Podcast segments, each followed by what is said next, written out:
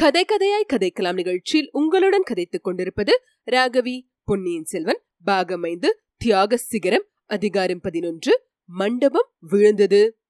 மின்னல் வெளிச்சத்தில் அங்கே நின்று பேசியவர்கள் இருவருடைய தோற்றங்களையும் பழுவேட்டரையர் ஒரு கணம் பார்த்து தெரிந்து கொண்டார். அவர்களில் ஒருவனாகிய ரவிதாசனை இரண்டொரு தடவை அவர் தமது அரண்மனையிலேயே பார்த்ததுண்டு. அவன் மந்திர வித்தியில் தேர்ந்தவன் என்று நந்தினி கூறியதுண்டு. அவருடைய சகோதரன் காலாதக கண்டன் இந்த மந்திரவாதியை பற்றியத்தான் சந்தேகப்பட்டு அவரை எச்சரித்திருக்கிறான். இன்னொருவன் கடம்பூர் அரண்மனையில் வேலநாட்டம் ஆடிய தேவராளன். அவனை தாம் பார்த்தது அதுதானா? முதல் தடவை அவனுடைய உண்மை பேர் என்ன?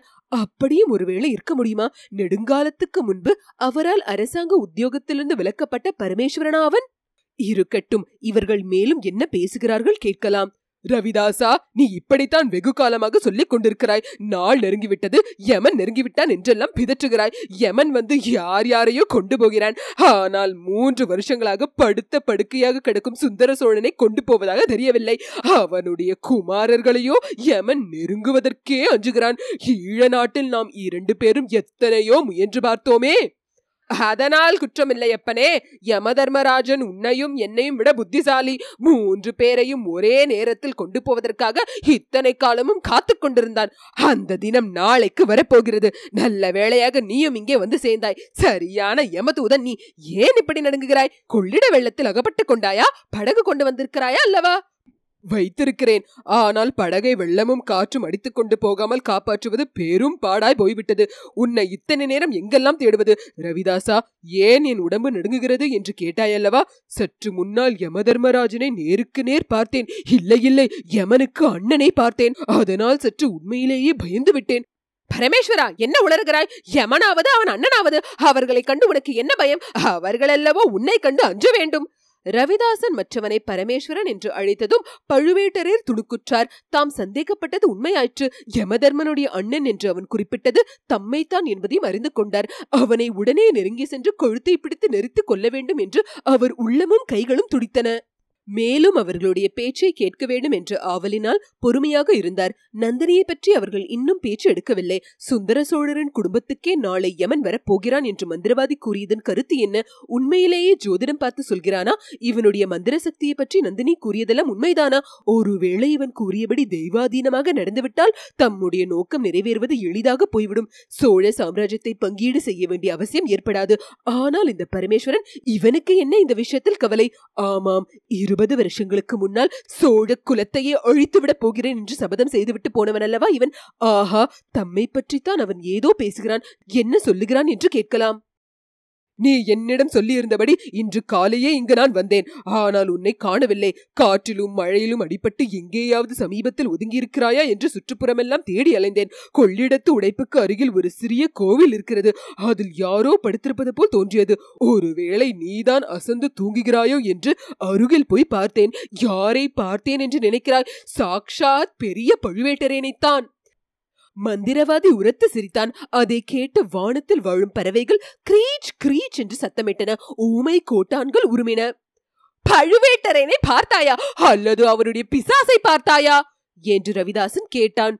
இல்லை பிசாசு இல்லை. குப்பரப்படுத்திருந்தவனை தொட்டு புரட்டி போட்டு முகத்தை நன்றாக உற்று பார்த்தேன். ரவிதாசா யமனுக்கு அண்ணன்கள் இரண்டு பேர் இருக்க முடியுமா? பழுவேட்டரனை போலவே அதே முகம் அதே மீசை அதே காயவடுகள். இவற்றுடன் மனிதன் இருக்க முடியுமா? நீ பார்த்தவன் பழுவேட்டரேன் தான் சந்தேகமில்லை. நேற்று மாலை பழுவேட்டரேன் படகில் ஏறி கொள்ளிடத்தை தாண்டிக் கொண்டிருந்தான். கரை அருகில் வந்தபோது படகு காற்றினால் கவிழ்ந்து விட்டது. அவனுடைய பரிவாரங்களில் தப்பி பழித்து கரையேறியவர்கள் இப்போது கூட கொள்ளிட கரையோரமாக பழுவேட்டரனை தேடிக் கொண்டிருக்கிறார்கள். அவன் வெள்ளத்தில் மூழ்கி செத்து போயிருக்கலாம் என்று சந்தேகப்படுகிறார்கள். உடைப்பு வரையில் போய் பார்த்துவிட்டு அவர்கள் திரும்பி வரும்போது பேசியதை நான் கேட்டேன். ஆகையால் நீ பார்த்தவன் பழுவேட்டரேனாகவே இருக்க வேண்டும். ஒருவேளை அவனுடைய பிரேதத்தை பார்த்தாயோ என்னமோ? இல்லை இல்லை. செத்து போயிருந்தால் கண்விழிகள் தெரியுமா? நான் புரட்டி பார்த்தவனுடைய கண்கள் நன்றாக மூடியிருந்தன. களைத்து போய் தூங்கிக் கொண்டிருந்தான் போலிருக்கிறது. முட்டாளே நீ என்ன செய்தாய்? அவனை சும்மா விட்டு விட்டு வந்தாயா? தலையிலே ஒரு கல்லை தூக்கி போட்டிருக்க கூடாதா? பழுவேட்டரேன் தலையை பற்றி உனக்கு தெரியாது. அவன் தலையிலே கல்லை போட்டால் கல்தான் உடைந்து தூள் தூளாகும். அப்படியானால் கொள்ளிடத்து உடைப்பு வெள்ளத்திலாவது அவனை இழுத்து விட்டிருக்கலாமே. நான் தான் சொன்னேனே அவனை கண்டதும் எனக்கு யமனுடைய அண்ணனை கண்டது போல் ஆகிவிட்டது. கடம்பூரில் அவன் முன்னால் வேலநாட்டம் ஆடியபோது கூட என் நெஞ்சு திக் திக் என்று அடித்துக் கொண்டுதான் இருந்தது. என்னை அவன் அடையாளம் கண்டு கொண்டானால் அதை நினைத்து இப்போது எதற்கு நடுங்குகிறாய்? அவன் உயிரோடு இருக்கும் வரையில் எனக்கு கொஞ்சம் திகிலாய்த்தான் இருக்கும். நீ சொன்னபடி செய்யாமற் போனோமே அவனை வெள்ளத்தில் புரட்டி தள்ளாமல் வந்துவிட்டோமே என்று கவலையாய்த்தான் இருக்கிறது. ஒரு கவலையும் வேண்டாம். ஒரு விதத்தில் பெரிய பழுவேட்டரின் உயிரோடு இருப்பது நல்லது. அப்போதுதான் சுந்தர சோழனும் அவருடைய பிள்ளைகளும் இறந்து ஒழிந்த பிறகு சோழ நாட்டு சிற்றரசர்கள் இரு பிரிவாக பிரிந்து நின்று சண்டையிடுவார்கள். பழுவேட்டரர்களும் சம்புவரையர்களும் ஒரு பக்கத்திலும் கொடும்பாளூர் வேளனும் திருக்கோவலூர் மலையமானும் இன்னொரு பக்கத்திலும் இருந்து சண்டையிடுவார்கள். அது நம்முடைய நோக்கத்துக்கு மிக்க அனுகூலமா இருக்கும். அவர்கள் தங்களுக்குள் சண்டையிடும் போது நாம் பாண்டிய நாட்டில் ரகசியமாக படை திரட்டி சேர்க்கலாம். ரவிதாசா அத்தைக்கு மீசை முளைத்தால் சித்தப்பா என்ற கதையாக பேசுகிறாய். சுந்தர சோழனுக்கும் அவனுடைய இரு புதல்வர்களுக்கும் நாளைக்கு இறுதி நேர்ந்தால் அல்லவா நீ சொன்னபடி சோழ நாட்டு தலைவர்கள் சண்டை போட்டுக் கொள்வார்கள். மூன்று பேருக்கும் நாளைக்கே முடிவு வரும் என்பது என்ன நிச்சயம்? உனக்கு ஒரு செய்தி தெரியுமா? எதை சொல்கிறாய்? நாகைப்பட்டினத்தில் அருள்மொழிவர்மன் உயிரோடு இருக்கிறானாம். மக்கள் அவனை சூழ்ந்து கொண்டு அவனே சோழ நாட்டின் சக்கரவர்த்தி ஆக வேண்டும் என்று ஆர்ப்பரிக்கிறார்களாம். நீ கேள்விப்பட்டாயா? ரவிதாசன் மறுபடியும் சிரித்துவிட்டு நான் கேள்விப்படவில்லை. எனக்கே அது தெரியும். அருள்மொழிவர்மனை புத்த விஹாரத்திலிருந்து வெளிப்படுத்தியது யார் என்று நினைக்கிறாய்? நம் ரேவதாச கிரமத்தினுடைய மகள் ராக்கம்மாள். அவள்தான் படகோட்டி முருகையனுடைய மனைவி. என்றான்.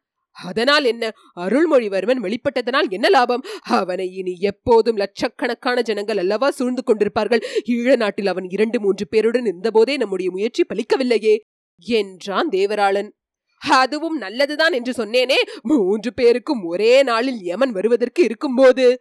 ரவிதாசா லட்சம் பேருக்கு மத்தியில் உள்ள இளவரசரிடம் யமன் எப்படி நெருங்குவான்? அதை நீ சொல்லவில்லையே. நெருங்குவான் அப்பனே நெருங்குவான். யானை பாகனுடைய அங்குசத்தின் நுனியில் யமன் உட்கார்ந்திருப்பான். சரியான சமயத்தில் இளவரசனுடைய உயிரை வாங்குவான். பரமேஸ்வரா சோழ நாட்டு மக்கள் இளவரசனை யானை மீது ஏற்றி வைத்து ஊர்வலம் கொண்டு தஞ்சை நோக்கி வருகிறார்கள். அந்த யானையை ஓட்டும் பாகனுக்கு வழியில் ஏதாவது ஆபத்து வந்துவிடும். அவனுடைய இடத்தில் நம் ரேவதாச கிரமவித்தன் யானை பாகனாக அமர்வான். அப்புறம் என்ன நடக்கும் என்பதை நீயே ஒருவாறு ஊகித்துக்கொள். ரவிதாசா உன் புத்தி கூர்மைக்கு இணை இல்லை என்பதை ஒத்துக்கொள்கிறேன். கிரமவித்தன் எடுத்த காரியத்தை முடிப்பான் என்று நாம் நம்பியிருக்கலாம். சுந்தர சோழன் விஷயம் என்ன? அவனுக்கு என்ன ஏற்பாடு செய்திருக்கிறாய்? என்றான் தேவராளன். பழுவேட்டரையனுடைய கருவூல நிலவரையில் சோமன் சாமவனை விட்டு விட்டு வந்திருக்கிறேன். கையில் வேலாயுதத்துடன் விட்டு வந்திருக்கிறேன். அங்கே இருந்து சுந்தர சோழன் அரண்மனைக்கு சுரங்கப்பாதை போகிறது. சுந்தர சோழன் படுத்திருக்கும் இடத்தையே சோமன் சாமவனுக்கு சுட்டி காட்டியிருக்கிறேன் இரண்டு கண்ணும் தெரியாத குருடன் கூட நான் குறிப்பிட்ட இடத்தில் நின்று வேலை இருந்து சுந்தர சோழனை கொன்றுவிடலாம் சோமன் சாமவனை அவசரப்படாதே நாளை வரையில் பொறுத்து கொண்டுரு என்று எச்சரித்துவிட்டு வந்திருக்கிறேன். அது எதற்காக? சமயம் நேரும்போது காரியத்தை முடிப்பதல்லவா நல்லது? முட்டாள் சுந்தர சோழன் முன்னதாக கொலையுண்டால் அந்த செய்தி கேட்டதும் அவரின் குமாரர்கள் ஜாக்கிரதையாக விடமாட்டார்களா? அந்த நோயாளி கிழவர் இறந்துதான் என்ன உபயோகம்? அது இருக்கட்டும். நீ என்ன செய்து கொண்டு வந்திருக்கிறாய்? கடம்பூர் மாளிகையில் எல்லாரும் எப்படி இருக்கிறார்கள்? அங்கே நாளை இரவு நடக்கப் போகிற காரியமல்லவா? எல்லாவற்றையும் விட முக்கியமானது. கடம்பூரில் எல்லாம் கோலாகலமாகத்தான் இருந்து வருகிறது. கல்யாண பேச்சும் காதல் நாடகங்களுமாய் இருக்கின்றன. நீ என்னமோ அந்த பழுவூர் ராணியை நம்பியிருப்பது எனக்கு பிடிக்கவே இல்லை. பழுவூர் ராணியாவள் பாண்டிமா தேவி என்று சொல். வீரபாண்டியர் இறப்பதற்கு இரண்டு நாளைக்கு முன்னால் அவளை தம் பட்ட மகிழ்ச்சியாக்கிக் கொண்டதை மறந்து விட்டாயா வீரபாண்டியர் மரணத்துக்கு பழிக்கு பழி வாங்க அவள் சபதம் செய்திருப்பதை மறந்து விட்டாயா ஒரு வாரத்துக்கு முன்னால் இதே இடத்தில் அவள் பாண்டியகுமாரன் கையில் இருந்த பாண்டிய குலத்து வீரவாளை பெற்றுக் கொள்ளவில்லையா? ஆமாம் ஆமாம் ஆனால் நேற்று மாலை உன் பாண்டிமாதேவி வீர நாராயண ஏரியில் உல்லாச படகு யாத்திரை செய்துவிட்டு திரும்பியதை நீ பார்த்திருக்க வேண்டும். உல்லாசமாயிராமல் பின் எப்படி இருக்க வேண்டும் என்கிறாய்? மனத்தில் உள்ளதை மறைத்து வைக்கும் வித்தையை நந்தினியைப் போல் கற்றிருப்பவர் யாரும் கிடையாது. இல்லாவிட்டால் பழுவேட்டரையரின் அரண்மனையில் மூன்று வருஷம் காலம் தள்ள முடியுமா? அங்கே இருந்தபடி நம்முடைய காரியங்களுக்கு இவ்வளவு உதவிதான் செய்திருக்க முடியுமா? ஆமாம் பழுவேட்டரையனை சற்று முன் கொள்ளிடத்து துர்க்கையம்மன் கோவிலில் பார்த்ததாக கூறினாயே அவனை ஏற்றி வந்த படகு கவிழ்ந்ததை பற்றி நானும் கேள்விப்பட்டேன். பழுவேட்டரன் எப்போது கடம்பூரிலிருந்து புறப்பட்டான்? ஏன்? ஏன் என்று எனக்கு உறுதியாக தெரியாது. மதுராந்தக தேவனை கடம்பூருக்கு அழைத்து வர புறப்பட்டதாக சொன்னார்கள். நேற்று காலை பழுவேட்டரன் கிளம்பி சென்றான். அவன் சென்ற பிறகு இளவரசர்கள் வேட்டையாட சென்றார்கள். இளவரசிமார்கள் வீரநாராயண ஏரிக்கு ஜலக்கிரடை செய்ய சென்றார்கள். இளவரசர்களும் இளவரசிகளும் திரும்பி வந்த குதூகலமான காட்சியை நீ பார்த்திருந்தாயானால் இவ்வளவு நம்பிக்கையோடு பேச மாட்டாய். அதை பற்றி நீ கொஞ்சமும் கவலைப்பட வேண்டாம். பழுவேட்டரனை தஞ்சைக்கு அனுப்பி வைத்ததிலிருந்தே பாண்டிமாதேவியின் மனதை அறிந்து கொள்ளலாமே. பெண்களின் மனதை யாரால் அறிய முடியும்? அந்த கிழவனை ஊருக்கு அனுப்பியது பழிவாங்கும் நோக்கத்துக்காகவும் இருக்கலாம் காதல் நாடகம் நடத்துவதற்காகவும் இருக்கலாம். என்ன உளர்கிறாய் பரமேஸ்வரா? நந்தினி அந்த பழைய கதையை அடியோடு மறந்துவிட்டாள் கரிகாலனை அவள் இப்போது விஷம் போல துவேஷிக்கிறாள். கரிகாலனை பற்றி நான் சொல்லவில்லை. அவனுடைய தூதன் வந்தியத்தேவனை பற்றி சொல்லுகிறேன். இரண்டு மூன்று தடவை நந்தினி அவனை தப்பித்து செல்லும்படி விட்டதை நீ மறந்து விட்டாயா? மந்திரவாதி கலகலவென்று சிரித்துவிட்டு ஆமாம் வந்தியத்தேவன் எதற்காக பிழைத்திருக்கிறான் என்பது சீக்கிரத்திலேயே தெரியும். அது தெரியும் போது நீ மட்டும்தான் ஆச்சரியப்படுவாய் என்று எண்ணாதே. இன்னும் ரொம்ப பேர் ஆச்சரியப்படுவார்கள். முக்கியமாக சுந்தர சோழரின் செல்வக்குமாரி குந்தவை ஆச்சரியப்படுவாள். அவள் எந்த சுகுமார வாலிபனுக்கு தன் உள்ளத்தை பறிக்கொடுத்திருக்கிறாளோ அவனே அவளுடைய தமையன் ஆதித்த கரிகாலனை கொன்றவன் என்று அறிந்தால் ஆச்சரியப்பட மாட்டாளா? என்றான். என்ன சொல்கிறாய் ரவிதாசா? உண்மையாகவே வந்தியத்தேவனா கரிகாலனை கொல்லப் போகிறான்? அவன் நம்மோடும் சேர்ந்து விட்டானா என்ன? அதெல்லாம் இப்போது கேட்காதே. கரிகாலனை கொல்லும் கை யாருடைய கையாக இருந்தால் என்ன? பாண்டிய குலத்து மீன் சின்னம் பொறித்த வீரவாள் அவனை கொல்லப் போகிறது. அவனை கொன்ற பழி வந்தியத்தேவன் தலை மீது விழப்போகிறது நம்முடைய ராணியின் சாமர்த்தியத்தை பற்றி இப்போது என்ன சொல்லுகிறாய்? நீ சொன்னபடி எல்லாம் நடக்கட்டும். பிற்பாடு கேள் சொல்லுகிறேன். வேறு எது நடந்தாலும் நடக்காவிட்டாலும் கரிகாலனுடைய ஆவி நாளை இரவுக்குள் பிரிவது நிச்சயம். நந்தினி அவள் ஏற்றுக்கொண்ட பொறுப்பை நிறைவேற்றியே தீருவாள். நம்முடைய பொறுப்பையும் நாம் நிறைவேற்ற வேண்டும். நம்முடைய பொறுப்பு என்ன?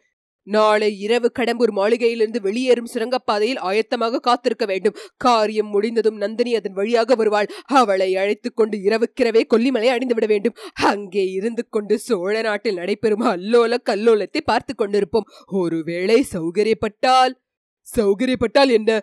பழுவேட்டரையனின் கருவூல நிலவரையில் சேர்த்து வைத்திருக்கும் பொருளை எல்லாம் சுரங்கப்பாதை வழியாக கொண்டு போய் சேர்க்க வேண்டும். சோழ நாட்டு பொக்கிஷத்திலிருந்து கொண்டு போன பொருளை கொண்டே சோழ நாட்டின் மீது போர் தொடுக்க படை திரட்டுவது எவ்வளவு பொருத்தமா இருக்கும் இவ்விதம் கூறிவிட்டு மறுபடியும் ரவிதாசன் சிரித்தான். தேவராளனாக நடித்த பரமேஸ்வரன் சரி சரி. ஆகாச கோட்டையை ரொம்ப பெரிதாக கட்டிவிடாதே. முதலில் கொள்ளிடத்தை தாண்டி அக்கறை அடைந்து கடம்பூர் போய் சேரலாம். கடம்பூரில் நீ சொன்னபடி எல்லாம் நடக்கட்டும். பிறகு பழுவேட்டரனுடைய பொக்கிஷத்தை கொள்ளையடிப்பதை பற்றி யோசிக்கலாம். என்ன சொல்லுகிறாய்? இப்போதே கிளம்பலாமா? இரவே கொள்ளிடத்தை தாண்டி விடுவோமா? என்றான்.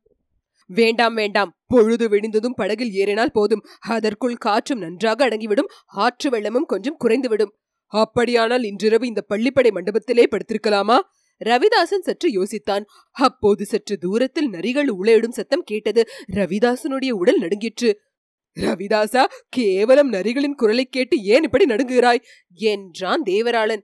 அப்பனே கோடிக்கரை புதை சேற்றில் கழுத்து வரையில் நீ புதைந்திருந்து சுற்றிலும் நூறு நரிகள் நின்று உன்னை தின்பதற்கு காத்திருக்கும் பயங்கரத்தை நீ அனுபவித்திருந்தால் இப்படி சொல்ல மாட்டாய். சிங்கத்தின் கர்ஜனையும் மதையானையின் ஓலத்தையும் கேட்டு எனக்கு பயம் உண்டாகவில்லை. நரியின் ஊழையை கேட்டால் குலை நடுங்குகிறது. வா வா இந்த காட்டில் ராத்திரி தங்க வேண்டாம். வேறு எங்கேயாவது கிராமத்து பக்கமாய் உள்ள கோவில் அல்லது சத்திரத்தில் தங்குவோம். இல்லாவிட்டால் கொள்ளிடக்கரையில் உள்ள துர்கை கோயிலை பற்றி சொன்னாயே அங்கே போவோம். இன்னமும் அந்த கிழவன் அங்கே படுத்திருந்தால் வெள்ளத்தில் அவனை இழுத்து விடலாம். அதுவே அவனுக்கு நாம் செய்யும் பேருதவியா இருக்கும். நாளைக்கு மறுநாள் வரையில் அவன் உயிரோடு இருந்தால் ரொம்பவும் மனத்துயரத்துக்கு ஆளாக நேரிடும்.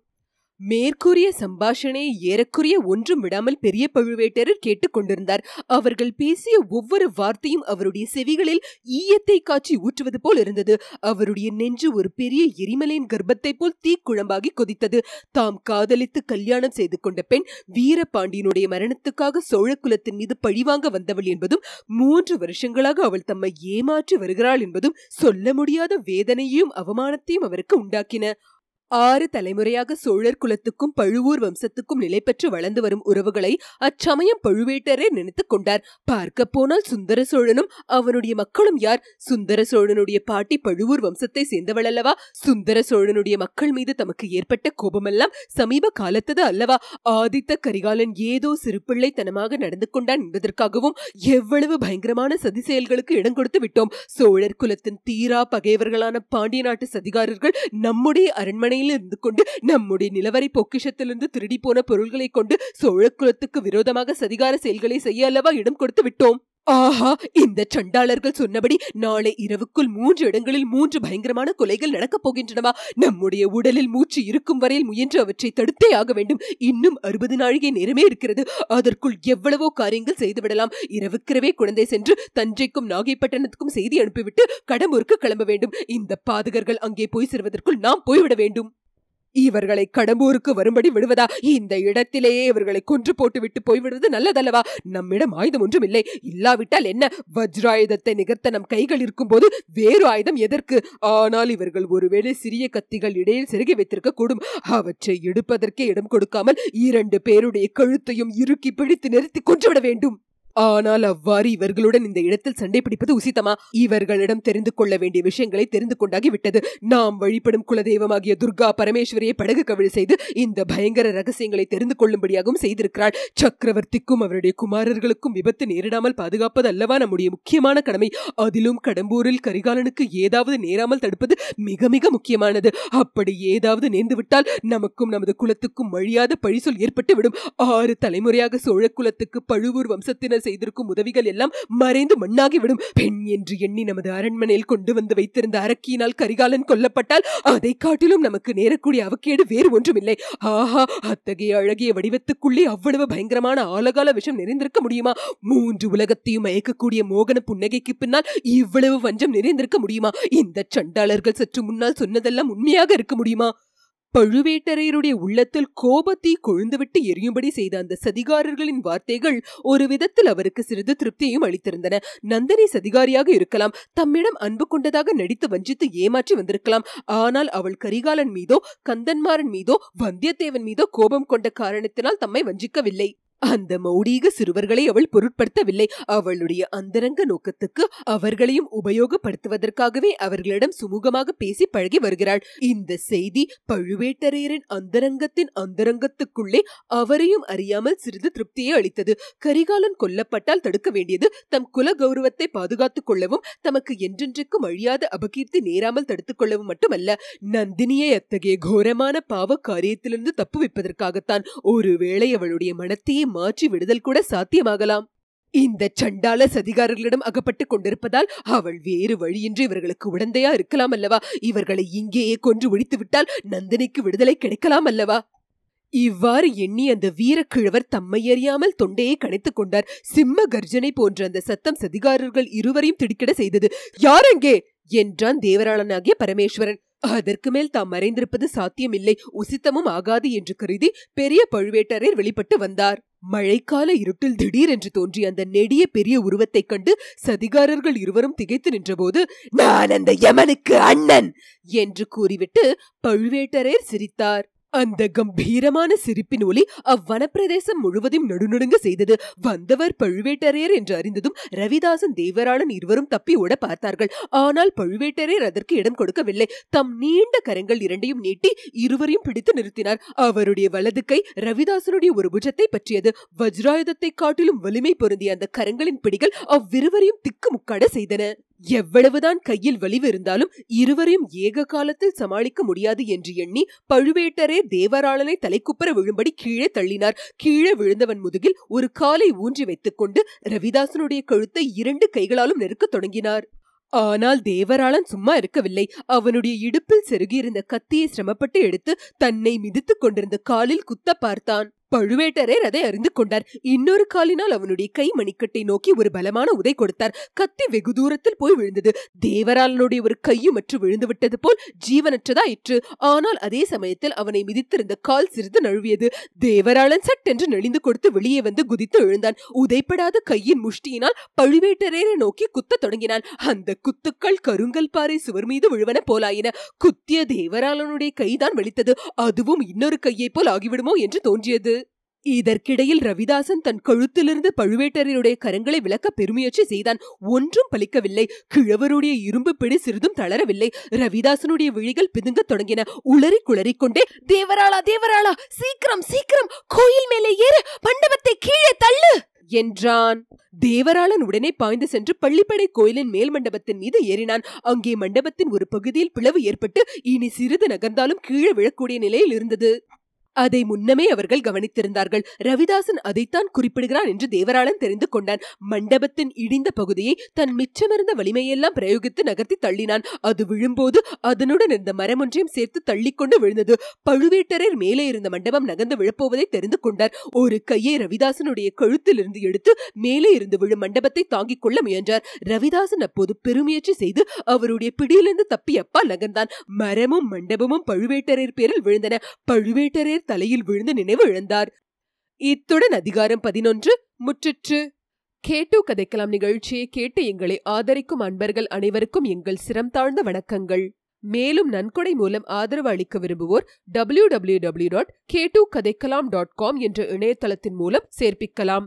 கேட்டு கதைக்கலாம் அலைவரிசையை உங்கள் உற்றார் உறவினருக்கு பகிர்ந்து மேலும் ஆதரவு அளிக்குமாறு விண்ணப்பிக்கிறோம். நன்றி வணக்கம்.